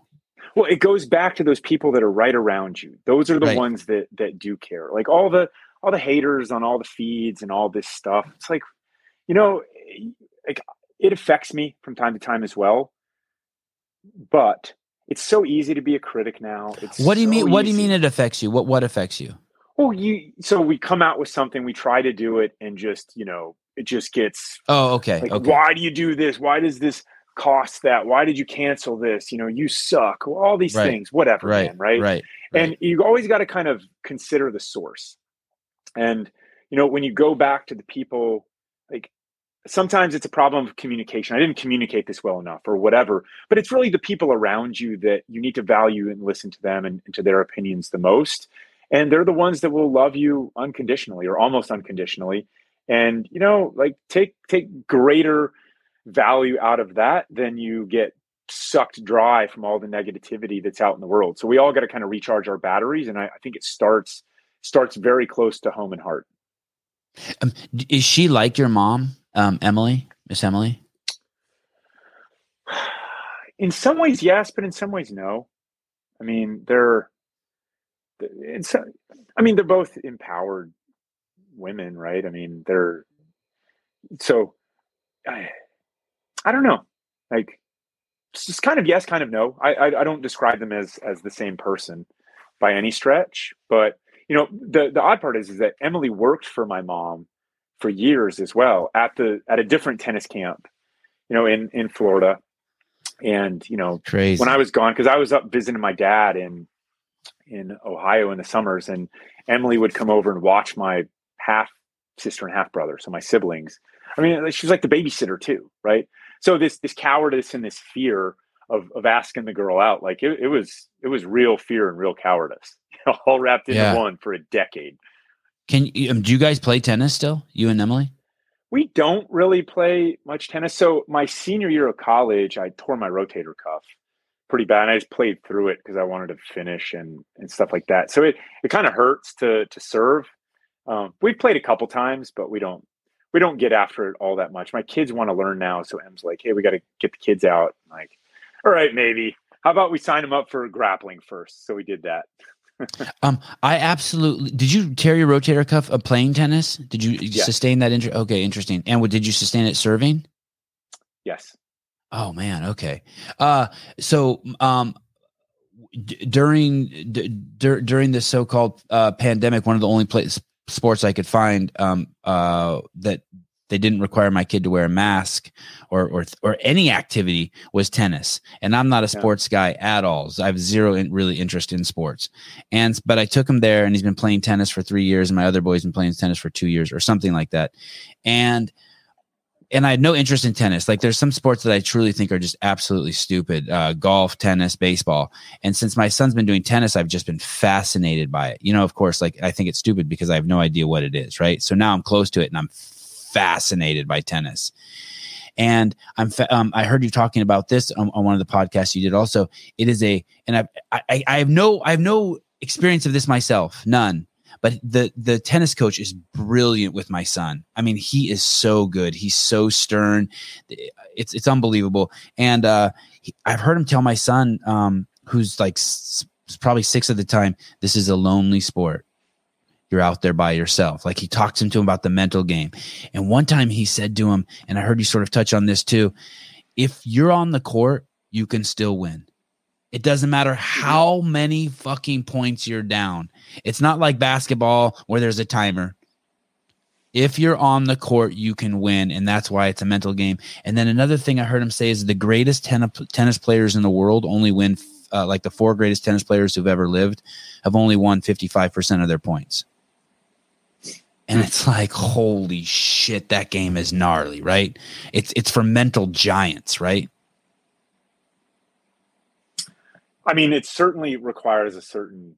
You're not buying it. You're like, fuck that. I played it. It's for So look, it did, it, I did, so I, I did learn a lot. I, I threw you an alley oop. I thought you were going to dunk it. You're like, nah, nah, boy, I- sit down. not- yeah. Look, I, I learned a lot. the the only the only thing I'll caution against tennis is that because it's an individual sport at a very young age, you've got kids that are creating tennis parents, and the tennis parents are just like swarming Yes. on top of them, yes. and it's so much pressure.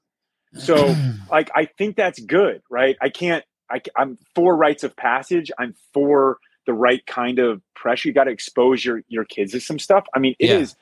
It is a it's like mental warfare going into like you're at a tennis tournament and there's yeah, he hates kids around and there's seeds and there's all Yes. this stuff and all the doubt starts to creep in and you get out there and you know people start cheating. You got to go get line judges. Yeah the, the cheating's over, crazy. they stop they stop cheating and then the line judge goes away and then they start cheating again and you know and it, it's like it's it's a lot. It's a lot of that kind of, of pressure on a kid. And so it, it certainly helped me develop this kind of hey i can come back from anything. Hey this is this is possible. Just stay in the fight. Keep fighting because it can it can literally change like that right? Yeah. And that's that's true of like that that's where hope comes from right, right? when all the chips are like and they're all down right? It's like do you still have hope? Will you still fight with a heart full of hope? And like we need that. We need Yeah. to believe in ourselves and we need to believe that we can come back from anything we just got to have a plan to do it and like continue your journey have faith in your cause if you're if you're doing it right. Just keep doing it keep doing it better. The cheating is crazy. Not not not because in tennis not because um cheating is crazy but everyone can see. So there's like 50 of us there and there's a kid cheating and we're all just watching him cheat but you're not allowed to say anything. It's it, it, it, I I told my kid, I said, "Hey, man, there's a lot of reasons you shouldn't cheat, but you should never cheat a fucking a whole crowd of people's watching you. Everyone thinks you're an asshole. I mean, it's horrible. Everyone's like thinking like this 10 year old kid who's cheating's an asshole. There shouldn't be a group of people ever thinking a 10 year old kid's an asshole, right? He's just a 10 year old kid. yeah well i mean maybe he is You're right. I mean, but it's like you know, dogs become like their their owners, and tennis kids are kind of like mirrors of their parents. A lot of times, I've I've seen that, and you know, look, too often people Yeah. they they sort of say, "Man, my kid's going to be so awesome, and is going to get you know, it's going to be a professional, and is going to do all these things." Like, like uh, that's great. Maybe that happens. It probably doesn't Right. but there's a lot of life lessons that you're going to get out of competition and team sports and individual sports and rites of passage which i keep bringing up and all those things when you are forced and have the opportunity to apply your practice and your training and your dedication and your commitment and then you compete competition breeds excellence Yep. and so the life lessons will endure though you know and the life lessons are like is that okay do you feel good about that uh, i was a you know if someone has to say man I, I cheated my whole youth to become this whatever. I mean, I don't know. I, I don't think that's that great. You sort of learn how, that that's okay. It becomes a life pattern, and and so we need more people to kind of say, hey, that's that's actually not okay. You know? right. And parents are parents are there, so you got to kind of. I mean, kids are independent, but if if if your kid is a rampant cheater in tennis and you don't say anything and you know it, I mean, come on. Right. Well, at the tournaments, you're not supposed to. You're you're not. You're you, it, well. Uh, I think. I think specifically it's called league play. What my son does, he's only seven. It's not. It's not actually a tournament. It's league play. But you're not supposed to. No one's allowed to say anything.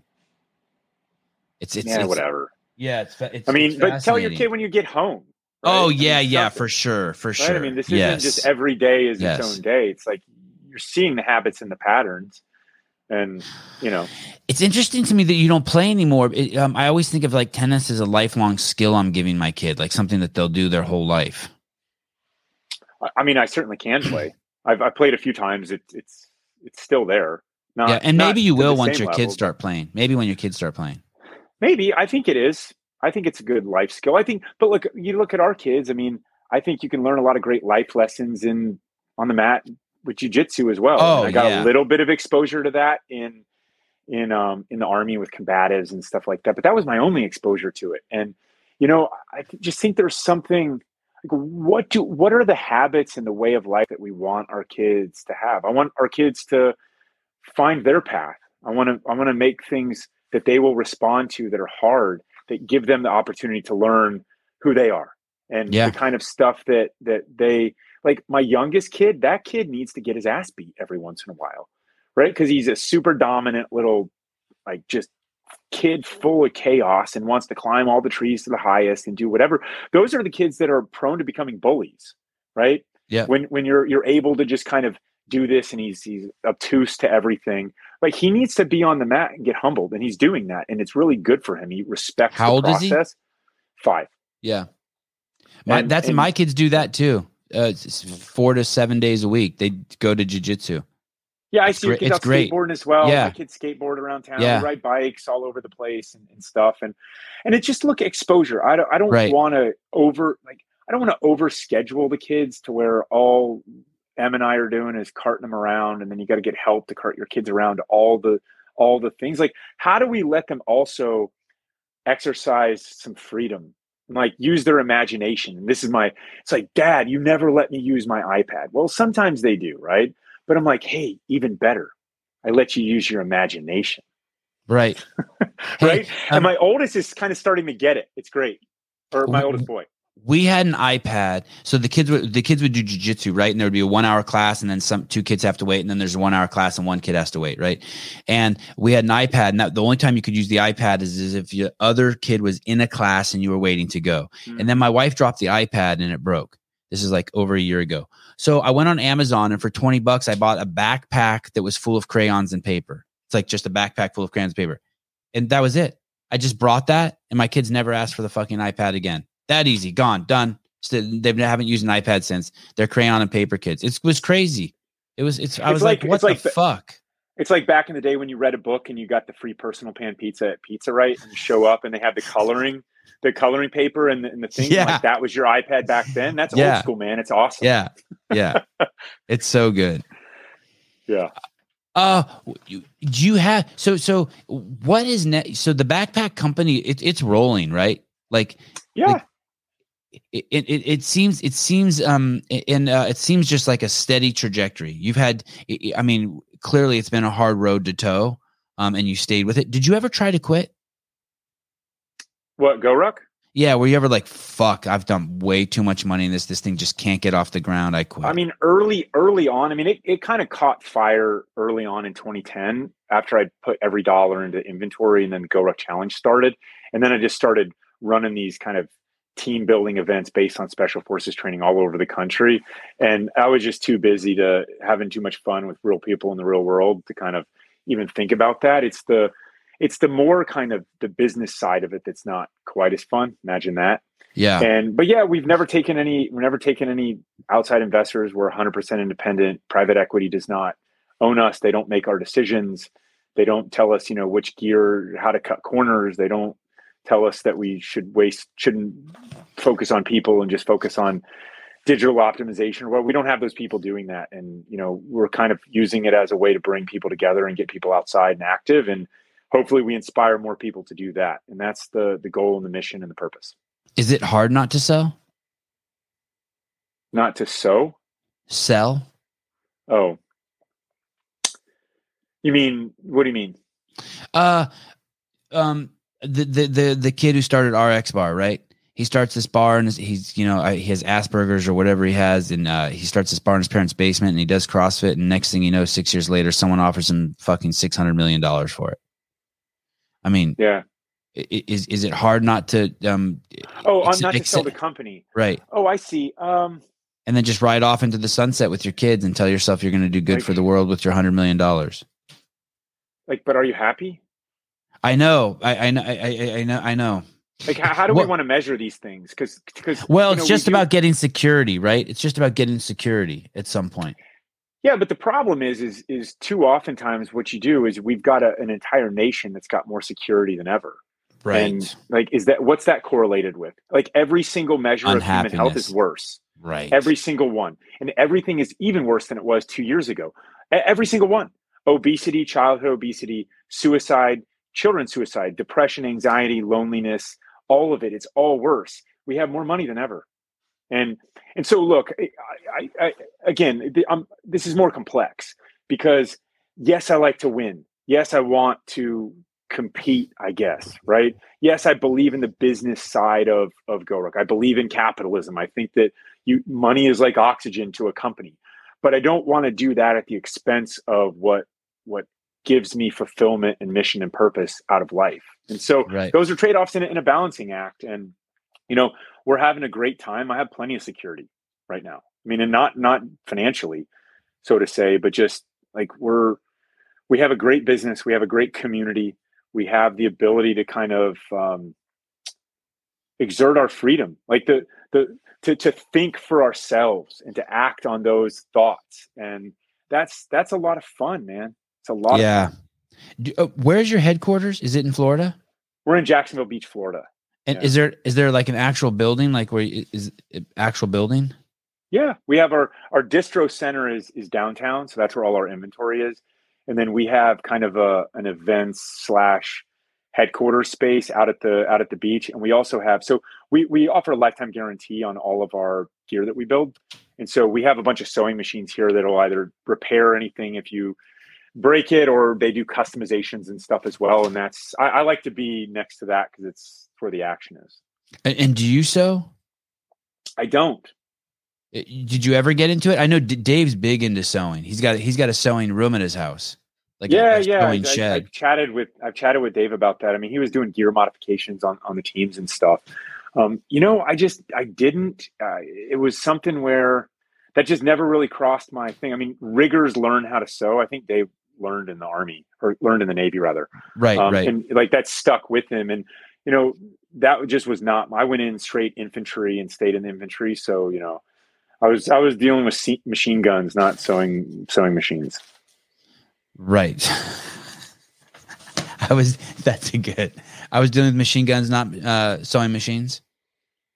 but but I did get really good at learning how to break stuff, which is a, a really productive thing for any manufacturing company because it's like at some point everything breaks. You just got to know how much it can withstand. Like how anti-fragile is this thing until it's not because every everything's got a breaking point. Every person's got a breaking point, everything's got a breaking point. So really examining and questioning how things are going to fail. I mean, we just had so much gear uh, across the board, the best stuff, and you see how it performs and why it doesn't, and where it's going to break and where it's not. And, and so, you know, that's kind of the cultural ethos that we have in, internal on the manufacturing side for sure. I like that. I think about that um, every time like uh, I open and close a car door. I'm like, it, it really only has so many opening and closings. Eventually, yeah, this or door, doorknobs or Right. whatever, right? And right? they can build them better, but they build them, you know, planned obsolescence is a thing.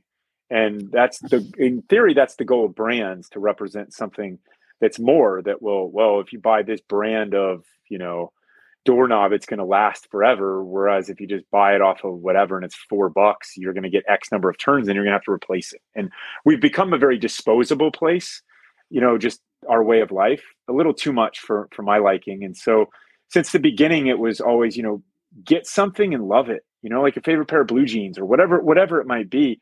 And when they rip or when something happens, like fix it. Fixing Right. things is a lost art. And I think it's better for us to to to value things of quality. And I think it's better for the environment. And I think it's better for everything. Wow. Yeah, it- um, uh, zippers. I, I, I, it's funny. Sometimes I'll, I'll spend more money replacing a zipper on a jacket than the jacket's worth, just because I just love the jacket so much. So zippers, interestingly, those are the the weakest part in anything. It's just you can't kind of, and, and they're going to be the first to break. You can't make them better. I mean, YKK is is the best zipper company in the world. Wow. YKK YKK builds the machines to build their own zippers. I mean, that's that's how into it they are. And you know, those are the ones. And you reverse coil them, or do you, you know, there's all sorts of stuff, and we've kind of seen it all in terms of, you know, how to how to put zippers in the right places and where should they be? Because if if if you have a piece of badass American cast iron and you're slamming that down on the ground, and there's a zipper between that cast iron and the ground, that zipper is going to get crushed. you know? Right. So how do we build training tools that don't do that? You know, and stuff like that. And that's that's actually what we saw. We learned so much when Dave put us in the first CrossFit games because the athletes were done and they just flung the rucks off, which is you're absolutely not allowed to do that in the military. You've got to control your equipment and all this stuff. And like here they are just like doing and it makes perfect sense, right? Right. But they're crushing all these zippers because the the the iron is just crushing. There's nothing we can do to build better zippers. So we had to kind of reconfigure where the zippers go and where they don't go, and we had to fix a back panel on that to make it so you could wow. you That's could really cool. shirtless. That's fascinating. and you know because the first athletes that did it, like Haley, God bless her, she I mean she was just bloody at the end of the the ruck run. And it was like, man, we gotta we gotta save the athletes from themselves. And I, I say that with love and reverence for how hard they train. And so we changed the whole back panel and put some different support on it. So you can actually ruck with the stuff, you know, shirtless now, which I never got to do in, in the army or never had to do, I should say. And um, you know, like it, it's stuff like that where you learn from different. That's how knowledge happens, right? You take different communities, you plug them into your existing way of thinking, And in, in the end, if you're really critical about it and you really lead an examined life and you examine the outcomes of, of what happens, then that's iron sharpens iron, right? And that's go back to that team room vibe. That's something that I'm really comfortable operating and, and thriving in. And so, you know, we, we've learned so much inside of, of the space with those athletes and it's, and it's great the, those two examples you gave, and, and, and maybe I'm I'm wrong, and maybe I'm going to speak in crazy hyperbole here, but those two examples you gave about um, two things you learned from the CrossFit Games that if you ruck with your shirt off, that um, that the ruck would cause damage to the body and cause you to bleed, and, and you address that, and then the fact that if the ruck is thrown and the plate inside lands on the zipper and bends it, that fucks the zipper up. We got to figure out a way that you can throw the ruck without the weight hitting the zipper. Those are things and listen carefully, people. I'm saying something crazy here. Uh, if you don't own the company, if someone, if it, no, if someone doesn't own the company, someone, those things I think go unaddressed. There's no one, the most caring, loving, hardest working person who works at fucking Nike doesn't fix that. I, I, I, I, I'm willing to be, bet two inches of my dick on that because that why would they? Why the fuck would they? It's not theirs. Do, do you agree with me, Jason? I mean, you don't have to use the Nike example, but like you're not going to get that. And, and and that's sort of one of the sad things that happened at CrossFit. That there was a um when when Greg owned it, there was someone like who fucking care. And that's the same thing with Dave. They felt like he owned the games.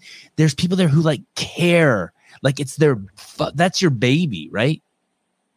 Well, it's it, it starts as a revolution. It turns into a business, and then it becomes a racket and that's kind of the wow. evolution of too many too many things you know? And so uh, i can't speak to where people aren't empowered or not are are empowered at, at, other big places but i mean i see it whenever we try to work partnerships or whatever you deal with middle management nobody's empowered to do anything. So it just all good ideas go to die. And who is actually empowered to do something? And I, I think you do have companies where someone's head of product and they can change things. It just Nike's lead times are three years or something like that. Crazy. So if you've got the the system in place, you can't change stuff fast, right? Because you're just. Uh, but I would even like, speculate that no one there even you can't even care enough. I think the only way some and, and maybe maybe I shouldn't use Nike's example. Any company, I shouldn't pick on them, but any company, the only reason why they're going to change their zipper is because they saw GoRuck do it where someone gave a fuck. I just yeah, don't think people right. give a fuck. Yeah, I just don't think. So, it just it's it's um and, and I'm, that's not a dig at people, but if it's not yours, like I, I never go out and like fix someone else's windshield because it's not my car, but it's your car. But when it's my car, I give a fuck and I fix the windshield. Well, even more than that for me is I just what I never ever wanted to be was the special forces guy that started the company that people in special forces like cringe when you hear the word like that the fear of that negative response from the community that i just uh, revere. Yeah. And so in order to do that you have to you have to have a good reputation. And to have a good reputation you have to continually sharpen iron. Iron sharpens iron. So sometimes you got to be your own harshest critics and you got to make sure to have other people around that are that are empowered to be critics as well. And, and like all in the name of it's always about solving the problem better. And that's where that's what the team room does. It's always about the problem at hand, how to get better, faster, stronger, work better together, how to train harder, how to be more anti-fragile, how to be more resilient, how to be more better, faster together. And and like take that ethos and that's a culture that I love being around. It just motivates the hell out of me. And so that's a culture that we we have and really try to exemplify and, and GoRuck across everything that we do, whether it's events or or gear.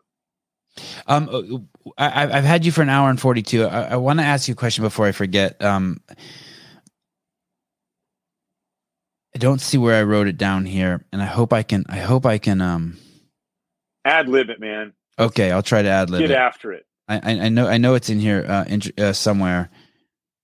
Mm, it it has to do with being a professional, and and, and I want I tie this to the fact that um uh, the the reason why in the military and special forces you might see um, this type of thing that I claim doesn't exist at Nike but does exist at GoRuck where someone cares enough to make these changes you know even if they don't even if they don't affect the sale of the bag he just wants the bag to be better And so even if like like no one else is going to run with their shirt off, no one else is going to throw them, but he doesn't care. He's still going to fix them. There's something about that um, that maybe you can only learn when your life is on the line. And there's this really bizarre thing that people would say over the years about Dave Castro and the way he ran the games that he wasn't a professional, the way he did things. And it was so crazy to me because I was next to him so often. And what I realized is it's not that he's not a professional, it's they've never dealt with a professional. They've never seen a professional. They've never seen someone who cares so fucking much that political correctness is out the door and everything is mission critical. Everything is about accomplishing the fucking goal in the best way fucking possible and at, at any cost, basically, right? And because it, you could tell, um, um, his it was uh, everything was life or death, and there was a little bit of that that bled over. You know, it took him it, it bled over into that. You know, I mean, he was even running the CrossFit Games when he was deployed. So, uh, I mean, it was fucking nuts what he would do, and um, do you, do you do you know what I'm talking about about that? Like, and I and I heard you talk about in a podcast about being professional. Do you sometimes think, oh shit, it's the real world doesn't understand what professional is. They think it's putting on a suit and working at Goldman Sachs or fucking uh, uh, approaching a, a magistrate. It, that that's that isn't professional. It's it's Yeah, I fake. mean- it's fake bullshit. It's posturing. I, I think it's how you carry yourself and what values you want to uphold, and and which ones you know h- how you go. about. Values. So, yeah, yeah. yeah, and so you know, I mean, this like, like the relentless pursuit of excellence really matters to me. I know it matters to Dave too, right? I mean, he's just obsessive over the thing that he's responsible for. That's yeah. you know, and, and the thing is, is that at least I'll speak for myself, is that you got to still take inputs in. Like this is the source of knowledge, right? If if you refuse to listen to, I'll give you an example because you brought up my grandparents in politics earlier. My grandfather was was a you know he always voted Republican, but I, I remember distinctly he was watching the the Democratic National Convention, and like, big, why are you watching this? And he's like, well, I kind of know what what I think and what I believe, but I want to hear what they think and what they believe. Right. Right. And that left a really strong impression on me. And that is how that's where knowledge comes from. Go read a damn book sometime, right? Make it a book about something that's you don't know about or that's, you know, out in left field or like bring that knowledge into your life. And so when you do that and you're willing to do that and you live around people that hold you and themselves to a high standard, you develop a, a value for living that way of life, the relentless pursuit of excellence.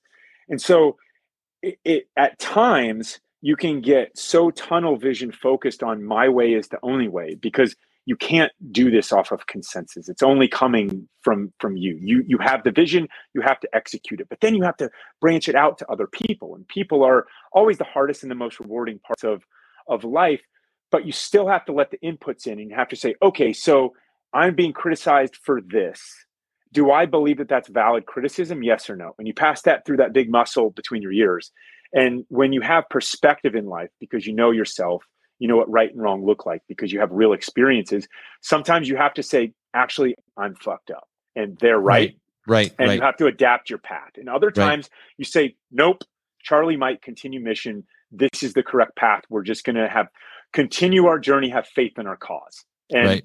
That that's hard to you have to believe in yourself to do that. And dave clearly believes in himself and his vision for what the crossfit games are were became all, all that all that stuff. And you know i i share that sentiment in terms of the the direction of the relentless pursuit of excellence in like how to make gear better how to make the brand better how to respond how to get people out there in the universe to respond to to message better. Like is it working it's it's a really powerful question right? You have all these meetings about all this stuff like oh this is good and this is great and all. like hey is this working? Like what's the intent and is this working? And well it fails when you do this. Well can we do it better? What's the toughest way that we can build this? Are we doing that is this the right seam? And you know i almost use this as a crutch sometimes but this idea that i don't know how to sew right? It's actually come in handy a lot because I'll meet with people that really know how to sew and they're like, well, you can't do it because of this and this. And I'm like, look, man, I don't know how to sew, but I know that this right here needs to be a lot tougher. And what happens is people will come back and they'll they'll take it. It's like shit. I got to solve this new problem now, and Right. they'll go back and they'll figure out some new stitch or some old stitch repurposed for this exact thing. And it's like, okay, now it's tougher. And like, okay, great, load it up. Let's go. Let's go do you know get get get the the the fight club together. Let's do 500 sandbag burpee tosses with with this sandbag. Let's let's let's know how tough it is right? Not just think let's know. And it's let's go drop it off the top of the building. Let's go do that. See if it holds Yeah, up still. Yeah. you know stuff like that. And you got to just you got to you got to do it and then you got to prove it over and over and over. And that's kind of the the other part of the culture is nobody really cares what you did back then.